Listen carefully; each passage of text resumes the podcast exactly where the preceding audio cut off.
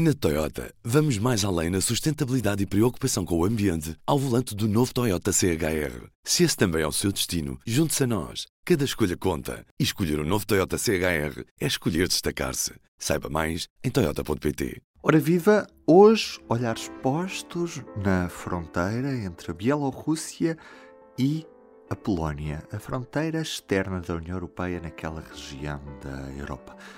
Para nos explicar o que está em causa, Vou ligar à jornalista da secção Mundo, Diana Batista Vicente. Vamos perceber o que é que se está a passar por lá. Sim. Ruben Martins, daqui, estás-me a ouvir bem? Olá, estou sim. Oh Diana, então explica-me o que é que está a passar nesta fronteira entre a Bielorrússia e a Polónia. Portanto, o que está a acontecer e aquilo que temos vindo a ver nestes últimos dias é que milhares de pessoas, as estimativas aqui variam mais ou menos entre as 2 mil e as 4 mil, se encontram junto à, à fronteira da Polónia com a Bielorrússia, muitas vindas do Médio Oriente, países como, por exemplo, o Iraque.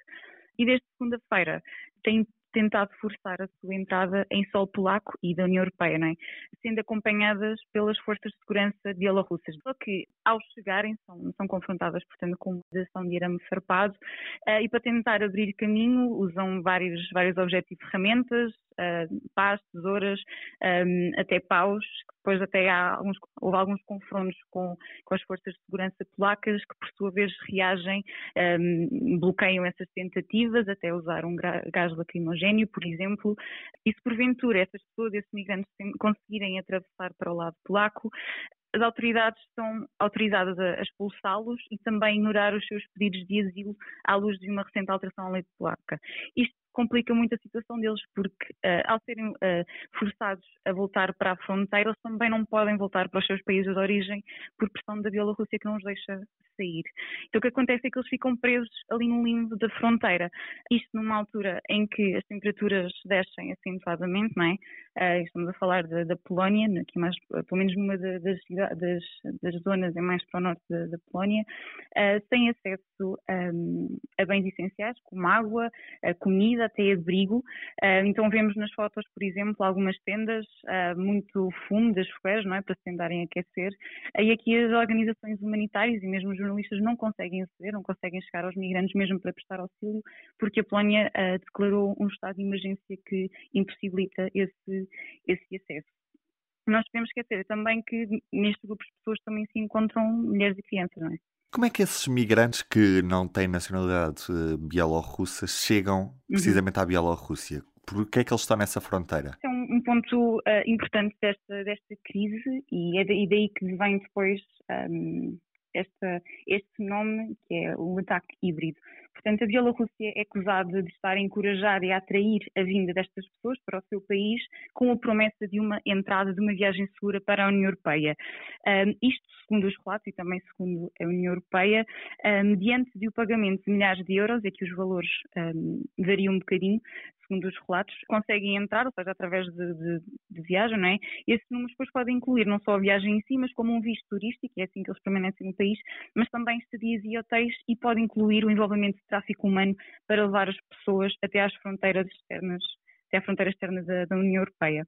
Temos ouvido alguns rumores de um alegado envolvimento da Rússia nesta situação de instabilidade. Até que ponto é que a Rússia está ou não metida nisto e, e qual é que é o interesse da, da Rússia nesta, nesta situação?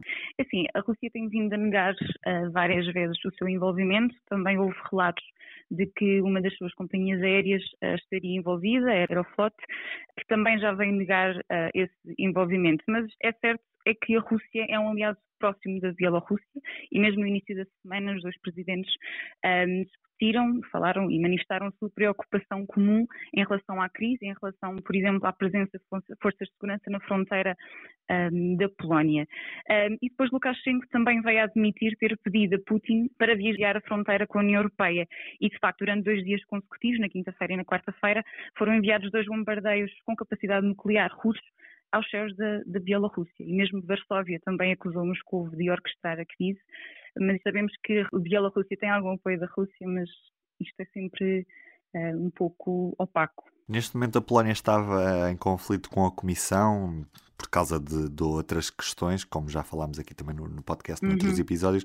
Mas de que forma é que a Comissão e aqui a União Europeia no geral, claro, uh, tem respondido a esta situação na, na Polónia? Tem-se aliado à Polónia na tentativa de conter esta situação ou tem deixado a Polónia isolada? Uh, não, de todos. Apesar dos, dos confrontos não é, de várias frentes, a União Europeia tem demonstrado o seu apoio não só à Polónia, mas também à Lituânia e à Letónia, que também têm registado uh, um elevado fluxo de, de, pessoas a chegar às suas fronteiras. Acontece que agora a Polónia está a ser mais mediática porque é onde está a maior concentração de pessoas.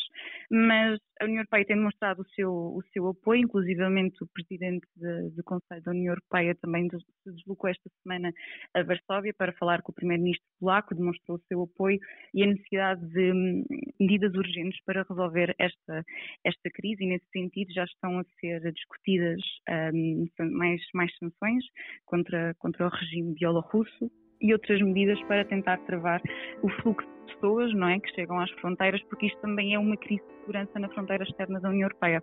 Estamos esclarecidos em relação a esta situação na fronteira entre a Bielorrússia e a União Europeia. Já agora deixe-me aproveitar para dar alguns destaques do público.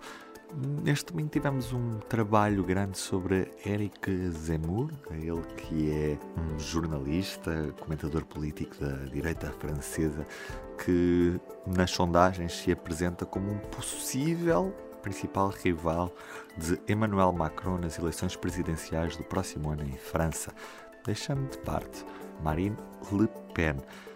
Vamos conhecer melhor este homem, pode ler em público.pt.